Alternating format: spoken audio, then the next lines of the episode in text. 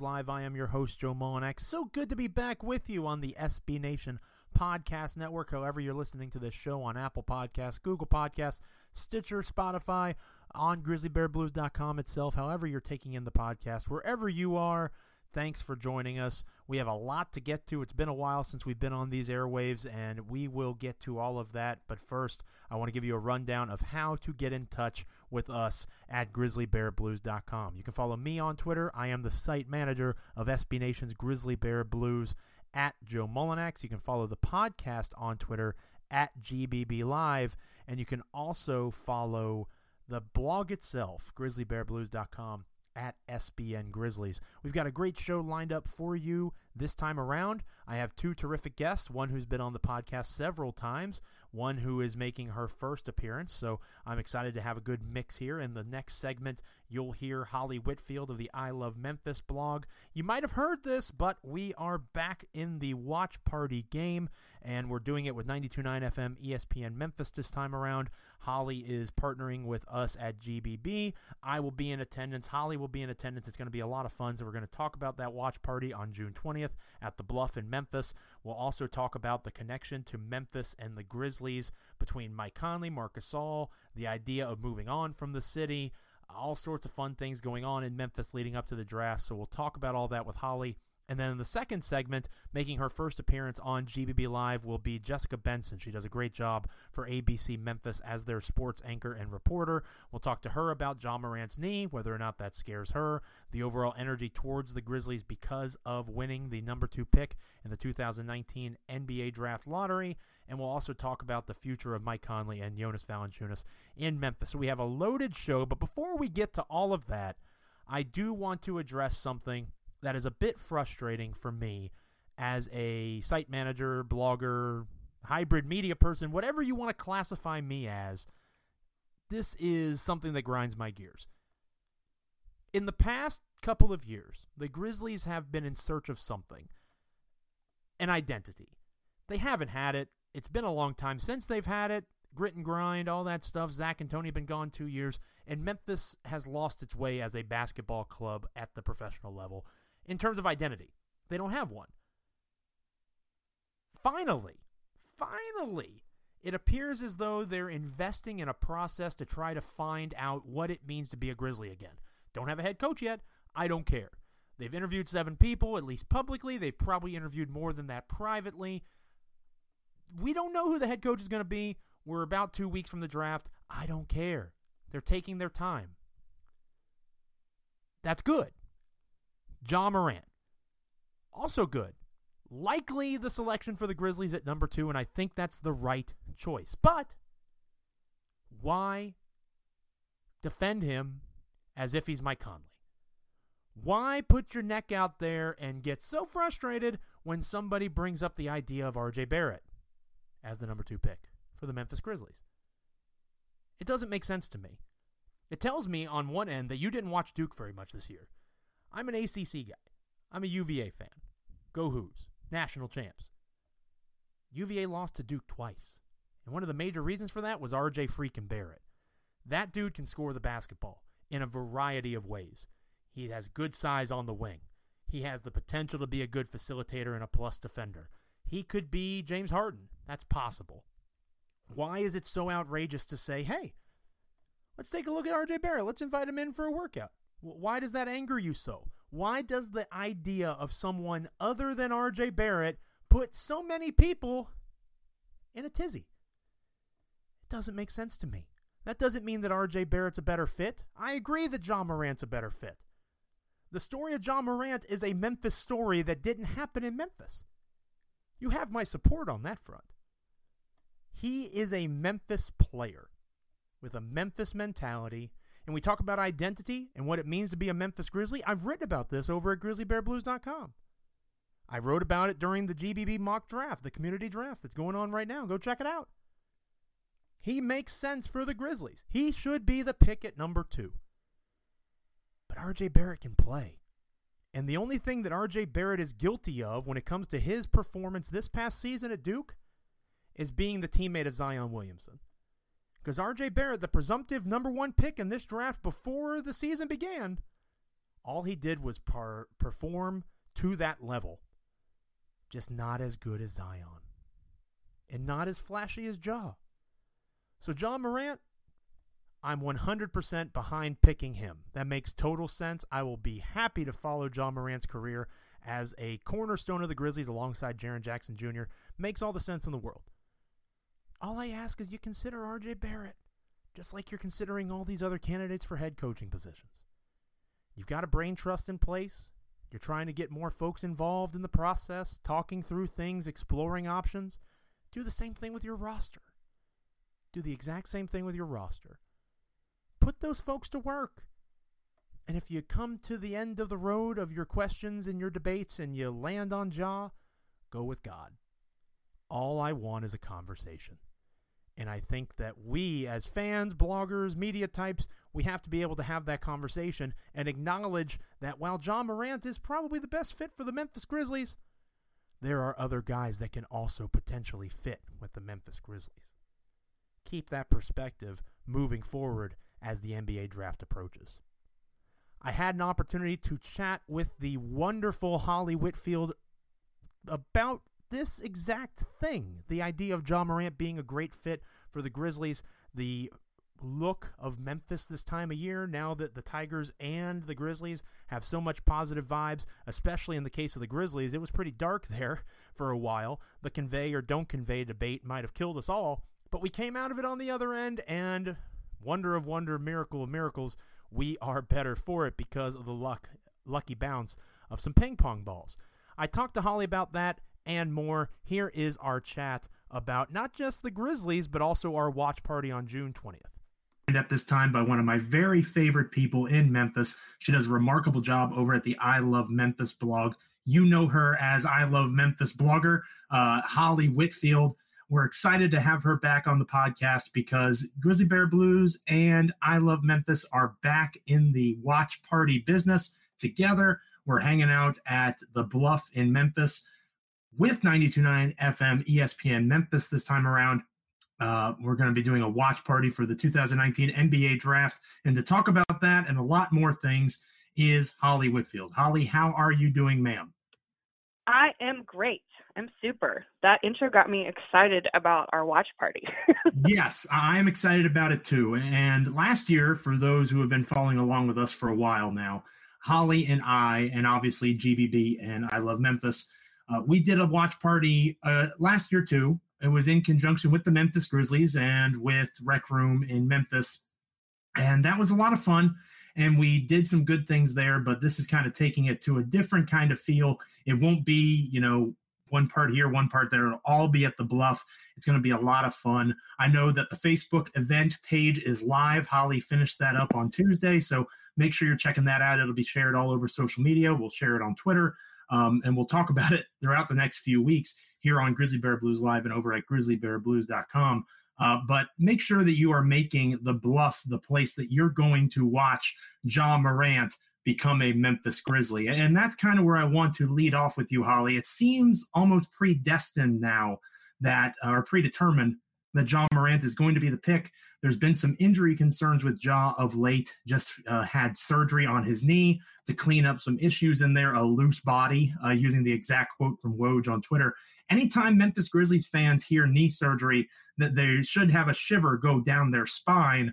But I don't think it'll scare them off from what most folks believe is the number two prospect in this draft.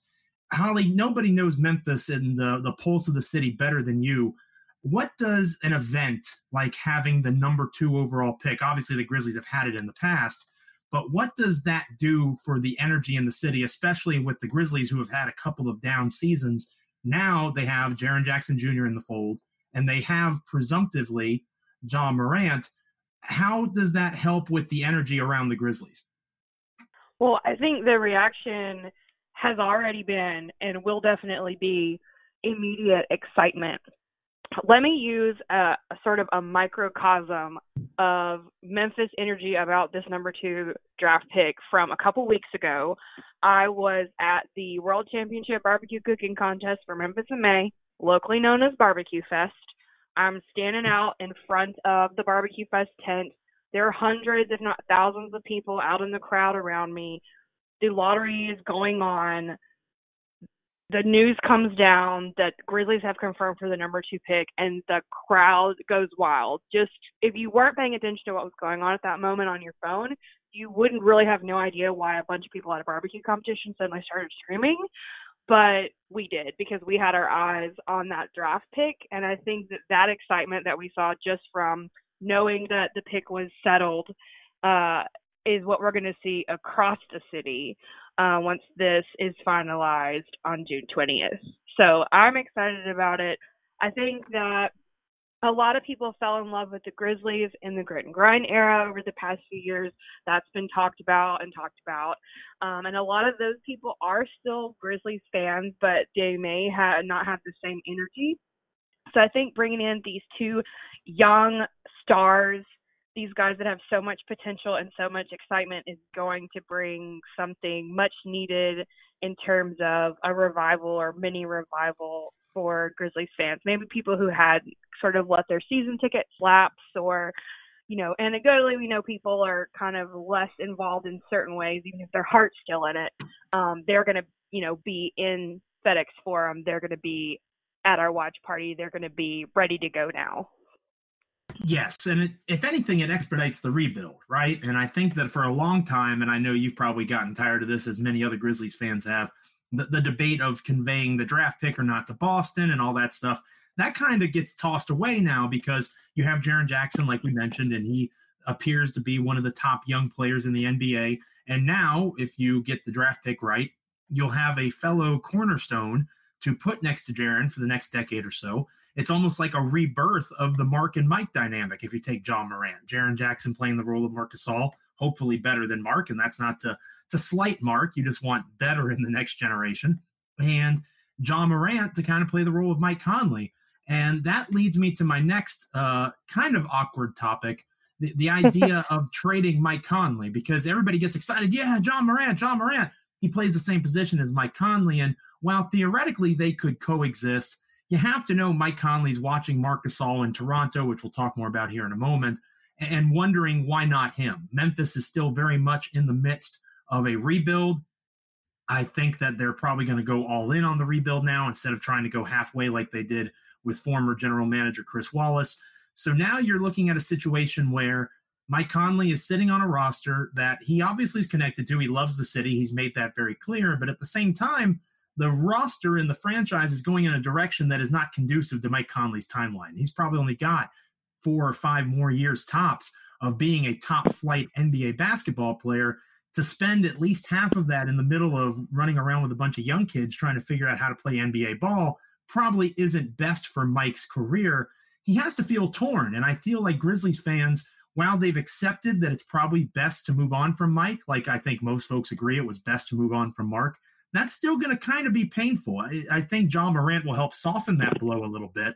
But saying goodbye to Mike Conley, which is probably going to happen this sooner rather than later, that's going to be a tough pill to swallow.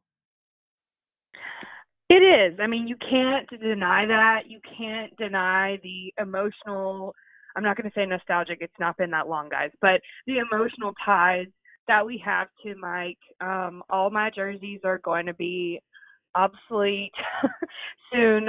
So yeah, I mean you can't deny that it's going to be sad, and there are going to be those people again that kind of fell in love with the Grizzlies a couple years ago that are really tied to that, and you know it's going to be up to folks like you and our pals at ESPN and everybody else who is keeping us updated on the Grizzlies to kind of educate these old new fans on the new guys. And I think that once we get into the groove a little bit and we kind of start seeing some hopefully results on the court that it's it's all going to be okay.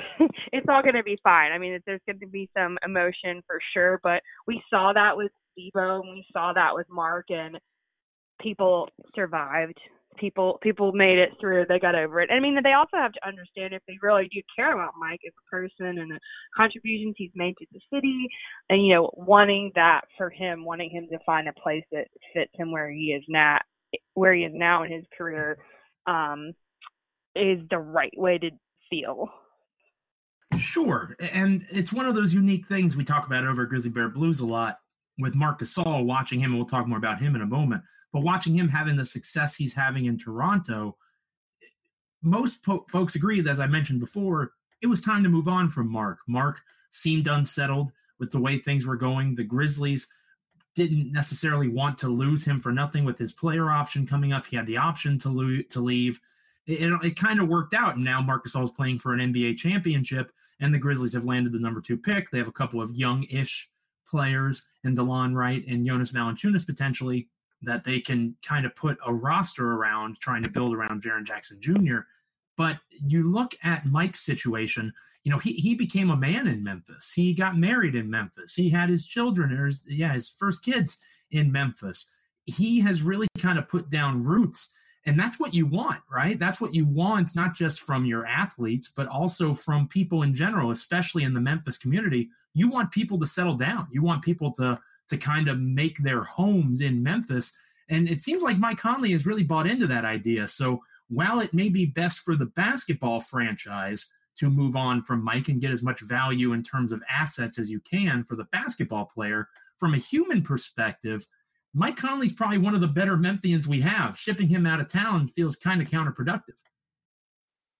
Yeah, I mean it, it's tough, and we all know people that have moved from Memphis who did so much to invest while they were here. But I mean, that's just that's just the way it goes, you know. And if Memphis wants to fully like fully climb out of this like um you know the self-defeating thing that we talk about sometimes that where people in Memphis are harder on the city that they need to be if we ever want to like fully move on from that we do have to start taking things like this a little less personally because there's going to be new people that will come in and step up. And Conley has set an example for people, whether it's athletes or other high profile professionals or just anybody that moves to a city to show them the way that it's done and to show them how you can put down roots. And even if those roots aren't forever, you have so many years and so many valuable memories and valuable a valuable legacy,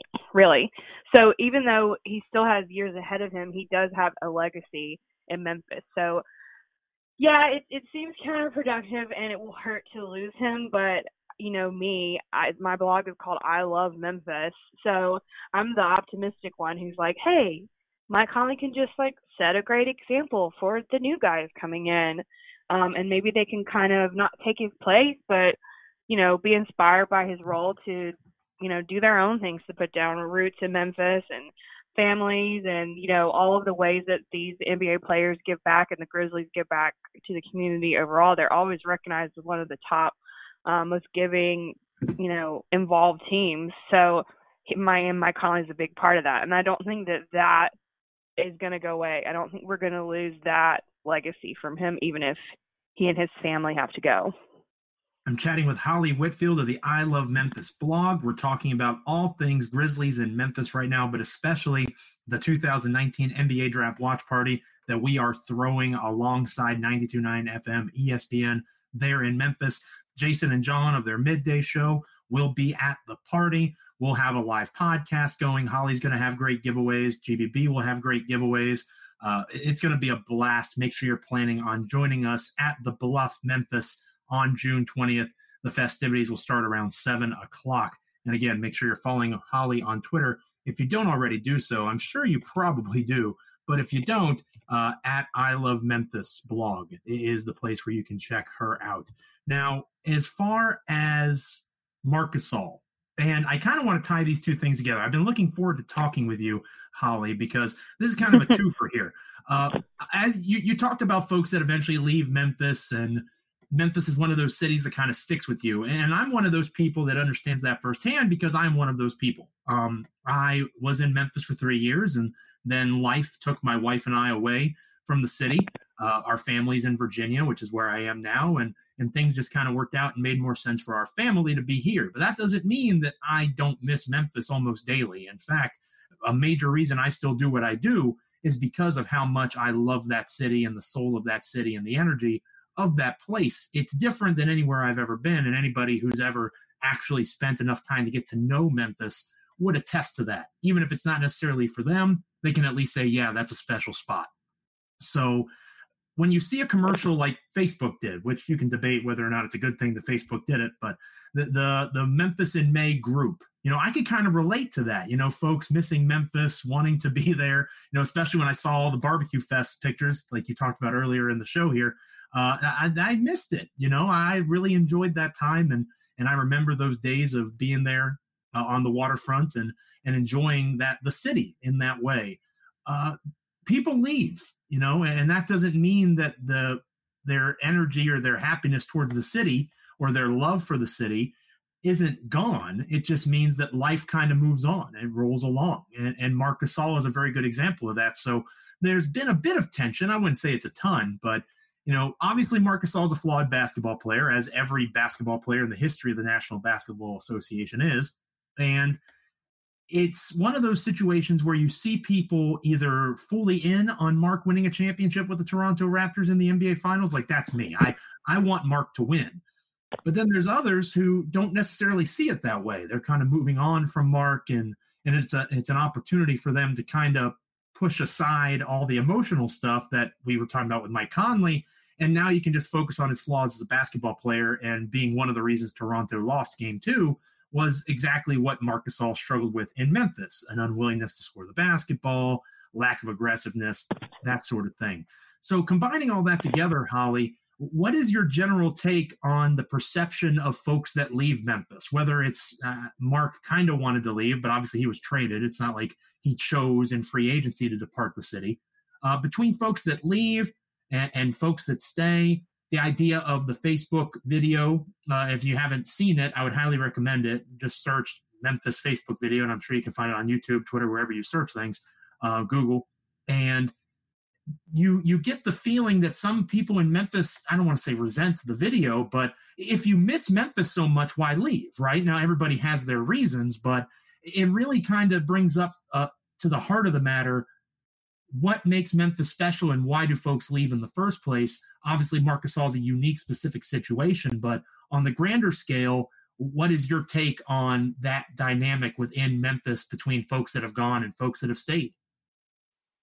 Well, if if we talk about what is what it is now, what is that dynamic now?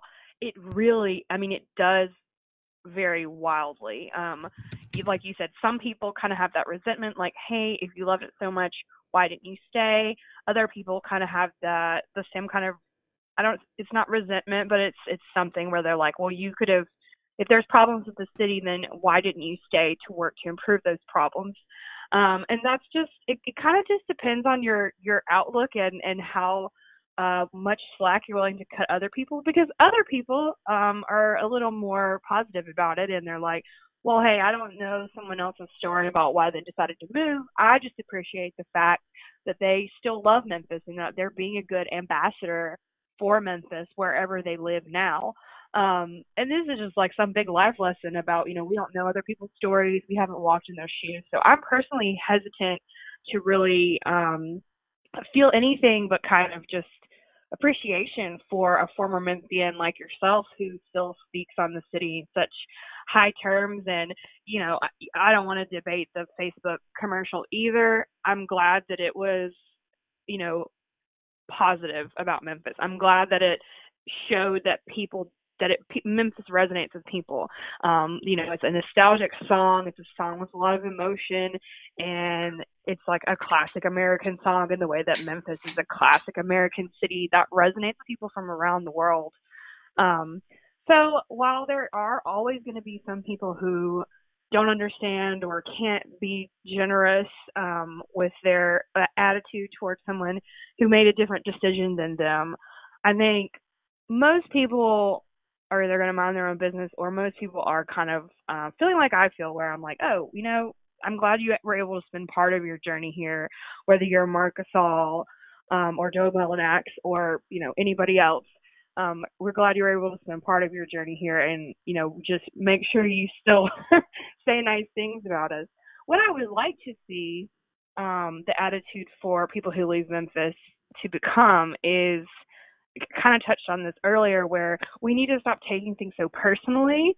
Um, we we have a lot of growth and a lot of excitement in Memphis, a lot of potential. um, for even better things to happen. The city feels completely different than it did a decade ago, and I think overall in a good way. So, you know, we don't, people aren't, um, we don't we don't need to be so offended if someone leaves right you're not going to see some of these other big cities that are a little more um communally proud of their identity getting upset if somebody moves away because that's life i'd love to see us be a little more like that um, because there are, you know, people leave, but then people come. So let's focus on who's here. Let's focus on who still loves us. And, you know, people from around the world love Memphis. I see that on our I Love Memphis uh, blog Facebook page. People from all over the world are commenting about how much they just love the city. There's something special here. The people are special here. So I'm focusing on that. Go, Marc. Go, Marc, go. The past is in the past. The water's under the bridge. I'm all for him um, and anybody else who still has nice things to say about Memphis. And I do think that's important. You make a great point there. It's almost like being an ambassador because whenever I talk about my time in Memphis and being there for a few years, I lived on Mud Island for a couple of years and I would walk down Beale Street dark late at night and you know, I would do all these things and I say it to some folks who have a completely ignorant viewpoint of the city and they go oh my gosh and you're still alive? You know it's one of those kinds of things like it's just it's sad almost like they don't know. They haven't experienced it and they allow other people to kind of formulate their own views when they they they're very excuse me they're being very close-minded and i think that that's like you said very well. It's kind of a life lesson you know what i mean? A if I was able to, I would have brought my family, my parents, and my wife's parents. I would have convinced them to move to Memphis, and I would still be there, to be honest with you, because I had that good of an experience while I was there. Uh, but that's just not how life works. And sometimes things are larger than just you as an individual. On the flip side of that, I think that the folks that do go out being that ambassador, that's a great way to put it. Uh, and that's kind of how I view it. I am somebody who vocalizes how important that city is to me and I recommend it to anybody who's asking for vacation ideas. Uh, I put you out there first and foremost at I Love Memphis on Twitter, and I also recommend you know checking out the city and and not letting other people's you know prejudices get in the way of, of experiencing, as you put it, one of the great American cities. We're finishing up here with Holly Whitfield of the I Love Memphis blog. Make sure you're following her on Twitter at I Love Memphis. Holly, we'll get you out of here on this. Heading into our draft party, what would be a way to get kind of like psyched up for the draft before going to the party or even in the weeks uh, you know the next couple of weekends. Because it's not just our draft party on thursday june 20th that folks should attend. There's lots of stuff going on in the city so maybe just give a shout out to your blog and some of the stuff coming up in memphis over the next couple of weeks. Oh yeah. Well there's always something going on in memphis. The Levitt Shell free concert, live music outdoor series just started back up. That's like every Thursday through Sunday. That's one of our favorite things. The Redbirds are playing. Um, the 901 FC soccer team is our new professional soccer team that plays in AutoZone Park. They all have home games leading up to the draft. So if you want to like cheer on some other uh, Memphis athletics, those games are super fun.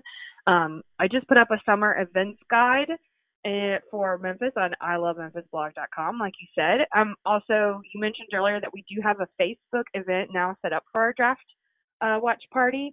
So I'm going to be, we're all going to be, uh, I hope, updating and, and putting new things in as we get details about the draft watch party. Um, I am going to give away sunglasses to the first 100 people that show up. Um, so more fun news like that will be added in so you can get pumped for the actual draft party as you enjoy the rest of the city leading up to that day. Holly Whitfield at I Love Memphis on Twitter. Thank you so much, as always, for your time. I appreciate you. I'm excited to see you again here in a couple of weeks. I will be in attendance. I don't know if anybody really cares about that, but I will be there uh, for the watch party. I'll also be going to FedEx Forum and covering the the events for the blog grizzlybearblues.com. So I'll, I'll be seeing you soon, Holly. I'm looking forward to it. Thank you for your time, and I'll see you on the 20th. All right. See you soon. Thank you. All right. Ladies and gentlemen, we'll be right back with more Grizzly Bear Blues Live. Welcome back, ladies and gentlemen, once again to Grizzly Bear Blues Live. I am your host, Joe Mullinax, and I'm excited for this next guest. In the previous segment, you heard Holly Whitfield of the I Love Memphis blog. She's a friend of the podcast, friend of the show, and we are doing our watch party, remember, on Thursday, June 20th at the Bluff in Memphis with 92.9 FM ESPN. Make sure you're coming out and checking that out. But now we have, for the first time, uh, a new guest on the podcast. She does a remarkable job in Memphis covering sports with Local 24. She's a sports anchor there, ABC in Memphis. Uh, she is finally engaged, which we'll talk a little bit about at the jump here. If you don't follow her on Twitter, on Twitter, excuse me, at Local 24 Jessica, maybe you don't get the joke, but she has finally mm-hmm. kind of picked up the picked up the slack there, or maybe uh, Mr. Luther has picked up the slack is the better way to put it. Uh, finally engaged, finally on GBB Live. It's been a good week or two for Jessica Benson. Jessica, how are you doing? Good. It's been an exciting week. I was gonna say my left hand feels a little heavy. It's it's a little heavier. but as you were as you were just saying that, I realized that my Twitter bio still says still not engaged. So I'm officially changing in this exact moment that we're speaking. I'm changing my Twitter bio to finally engage to Chris Luther, WMC, Action News 5. Action News 5. There you go. I like that. So uh, You can't just so, say his name. You have to say the whole news. I understand. I get it. No, yeah. you and you guys have earned that. You've earned the the Ron Burgundy news team uh, introductions. I understand completely. Uh, well, thank you for joining us. Um, in the previous segment, we talked to Holly Whitfield about our watch party first and foremost, which hopefully maybe you and uh, Mr. Luther will be able to swing by. You might be working that night, but uh, we talked about the energy in the city mm-hmm. and how going from, and I know you were annoyed by this, the, the, debate of convey or don't convey. You know, should they send the pick to Boston? Should they hold on to it? Now that's kind of been tossed aside because you essentially win the lottery. Zion Williamson's obviously going to New Orleans, but beyond that, you're the runner up in a draft that most people agree is top two to three heavy. So when it comes to the 2019 draft, you've made out like a bandit. Ja Morant is likely coming to Memphis. Have you noticed a distinct change in tone of energy around the Grizzlies? Because obviously Memphis is excited about the Tigers having the number one recruiting class, all that kind of stuff. But this is a Grizzly specific thing to be excited about. And given the way the last two years have gone, there hasn't been a ton to be super psyched about beyond Jaren Jackson Jr. Oh, absolutely. And I think, I mean, it sounds cliche and impossible, but you could almost feel the energy switch on the night of the draft. And I feel like Grizzlies fans there's something like slightly apathetic about them, just thinking that the worst will always happen. And so I don't think people truly allowed themselves to get their hopes up until that night. And, you know, picks are, it, the ping pong balls are going, and suddenly it's like, oh my gosh, the Grizzlies have the number two pick in this draft, a draft, as you said, that is widely considered a, you know, one through three kind of deal. And now that we've had some time to to really marinate, marinate. I have Mary on the brain, still not engaged, finally engaged. Uh, now that we've had time to like really marinate on all of this, it's just really cool that the entire trajectory of the immediate future of the Grizzlies has changed because it was kind of like slightly above a flat line. Like I think people were accepting the fact that this was going to become a long process and I mean, everyone jokes, trust the process, but it was going to take some time to get excitement back around the Grizzlies. And now you have a pretty significant pulse going on, and, and people really like Ja Morant. And I love Ja Morant. I fell in love with him during the NCAA tournament when he had his triple double against Marquette. And I think a lot of people did too. And so people have, you know, significant feelings towards him. And, and yes, he's not Zion, but he's the next best thing in this draft. And I know some people, you know, think it's not a clear cut decision on who the Grizzlies should take. I'm on the opposite side of the equation. I think if they don't take Ja, it's just silly at this point, even with uh, his minor knee surgery, which I'm sure we'll talk about in a little bit. But just most importantly, like the Grizzlies were at such a risk of being usurped by the Tigers because everything in this city is penny mania and there's such excitement around that program. So to now have their own level and to be able to kind of like stand on their own stool and say, hey, we have something exciting coming in here too, that's just huge for this city. And I think, you know, I'm still relatively new in Memphis, but my belief is that this city thrives best when the Grizzlies and the Tigers both bring that unique amount of hoop city vibe to it. And I think the city loves basketball enough that both can be supported the way that Absolutely. they should be supported. Yeah and, and I think sometimes that gets kind of uh, thrown out there. Can the city afford to support two teams selling out the forum every other night and that sort of thing? I think, folks, what what people misunderstand or, or don't fully appreciate about the city of Memphis is just how much they love basketball. Not just Tiger basketball or Grizzlies basketball after the grit and grind era, uh, basketball in general. I mean, look at the NBA Finals, even in years that aren't this season, where Marc Gasol is obviously involved. So Memphians have a rooting interest, and even Kyle Lowry to a lesser extent, if you want to bring him into it as well. Um, but even in years where there's no Grizzlies connection at all, Memphis is consistently in that top three to five cities. Sometimes they're even number one in terms of markets watching the NBA finals on the ratings. So it really is kind of fascinating to see how much Memphis loves basketball. And I think between James Wiseman and that amazing recruiting class that's coming in, and Jaren Jackson Jr. and likely Ja Morant, there's going to be a lot of folks that want to watch a lot of basketball in the next few weeks. You mentioned Ja Morant's knee, uh, and uh, that the RJ Barrett versus Ja Morant debate. To me, it's a conversation to have because all RJ Barrett did was put up stats that have only been seen, you know, by a few players over the last decade or two, and he did it in the toughest conference in America. So I think that it's worth having the conversation, but overall, I agree with you. I think Ja Morant is and the I, best and pick. I agree on that too. Yeah, I think I'm not- Morant is the best pick for Memphis. him accomplishments, but just given what Memphis needs at this point in time and what the Ja element brings to the table too, there's just you. I mean, we go back to the word excitement, and there's just something about Ja. He has that underdog grittiness that comes into play that just like Memphis just seems to constantly be able to get up for. You know, coming out of Murray State, he didn't play against the top competition in the country constantly, but when he did get a chance to shine on the national stage, he did just that, and he made himself a household name in that small sample size of an opportunity, which I think just blends in with like what Memphis is all about. And it's a Memphis story. He was essentially a zero star recruit. His best offer was to Murray State, and he's gone from that to the number two, likely number two pick in the draft. I'm with you that Memphis should take Ja Morant. That's never been a debate for me in terms of seriously considering RJ Barrett. For me, just like the coaching search, it's about them finding a way to better cloak what they're going to do right? You want to maximize the value of mm-hmm. every asset you have. The second pick is fallen into your lap. Maximize that value. Make somebody think that you might actually take RJ Barrett.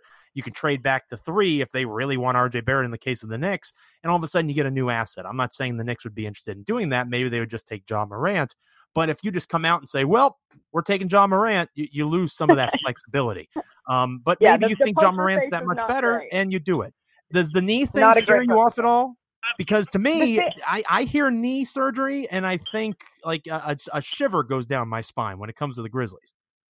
Yeah, I was gonna say with with Grizzlies and Grizzlies fans, like you have severe bad knee PTSD. Like you just cringe at the word knee surgery. It could be someone's putting a band-aid on someone's knee and you're like, oh shoot, like is he okay? Like are we gonna be okay here? So I under I certainly understand having a little bit of a red flag raised there.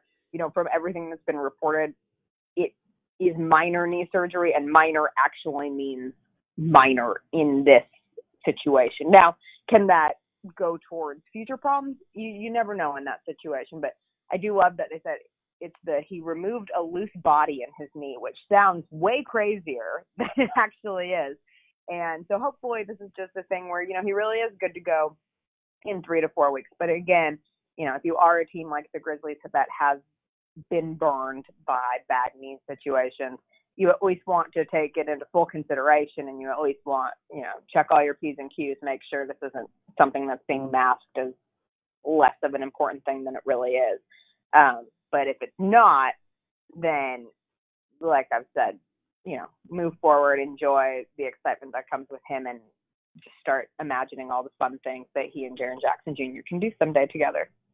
We're talking to Jessica Benson. She's a sports anchor and reporter over at ABC Memphis. Follow her on Twitter at local24 Jessica. Just be careful if you're around her and her left hand. It's a little bit heavier now. She might accidentally swing it and uh and it, it could probably da- do some damage. The rock that's, that's Knock you out. hand. Yeah, knock you out. Yeah. Exactly right. Um, we we talked with Holly in the previous segment about the Mike Conley idea of being traded, and the the interesting counterculture because Memphis is very different, and I think most folks will agree with that that have lived there. Not in a bad way at all. It's just a unique community, and you have folks that the Facebook commercial idea. You know, that people are leaving. Why are, why is it being highlighted that folks ever left? You should be if you liked it so much, why don't you stay?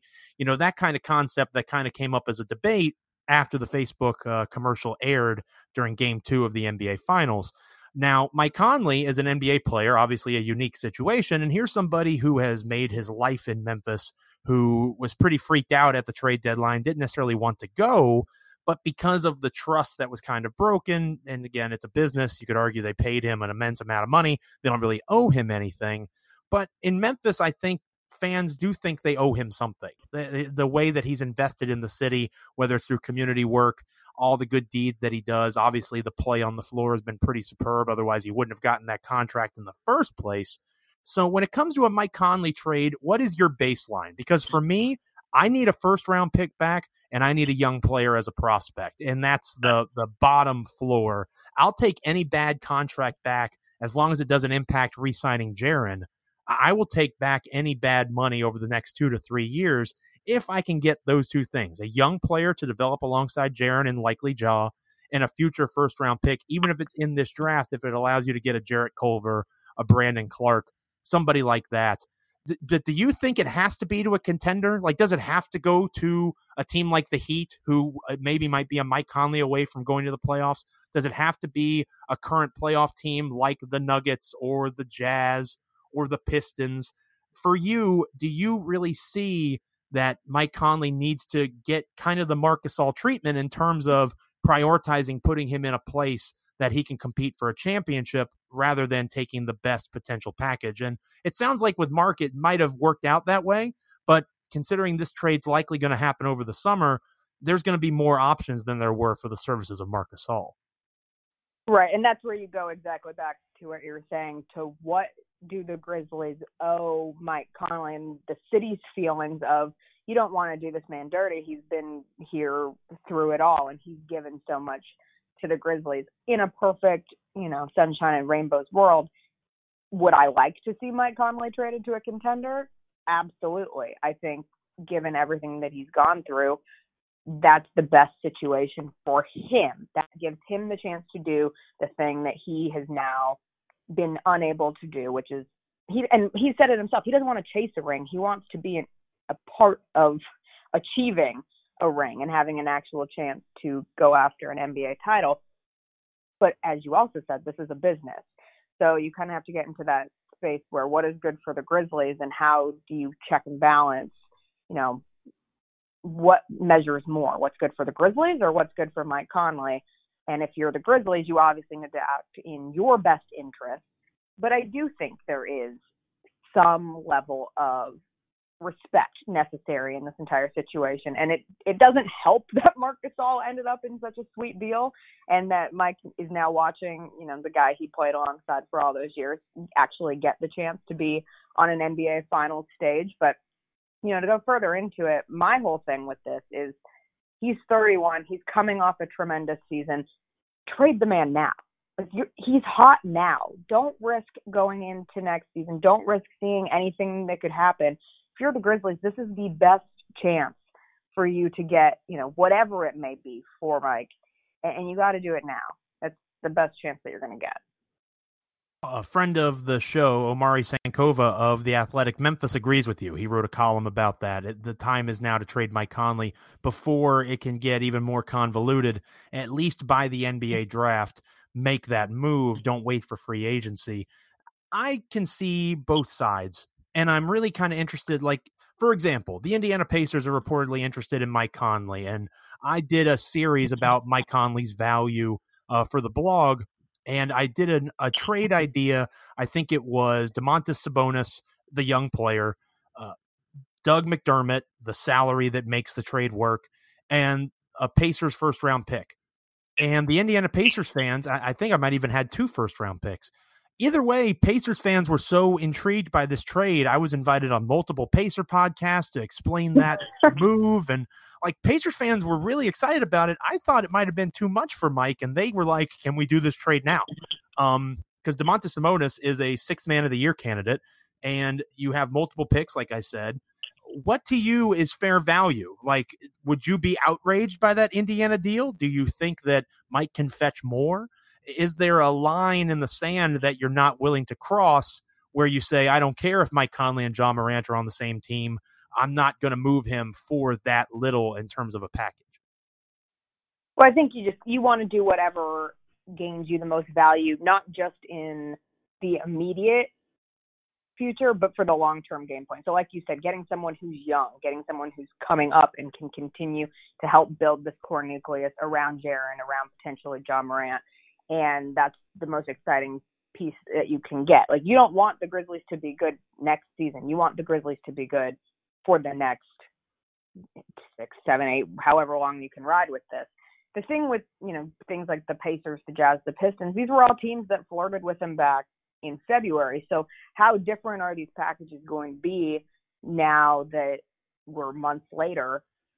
That's the big question, and we'll see if something can come up there. But when you talk about line in the sand, I just think as long as the Grizzlies are getting some kind of long term value, be it in first round picks, young players, that's what you need to be focused on because that's the whole thing is how this works in the future.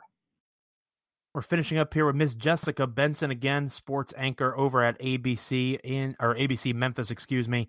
Uh, make sure you're following her on Twitter if you don't already do so at local24 Jessica. Happy to have her here on Grizzly Bear Blues Live. Hopefully, the first of multiple future appearances. Hopefully, the Grizzlies will eventually hire a coach and we can start talking about that. But uh, in, in the time that we have, that's probably its own separate podcast, how they've handled that.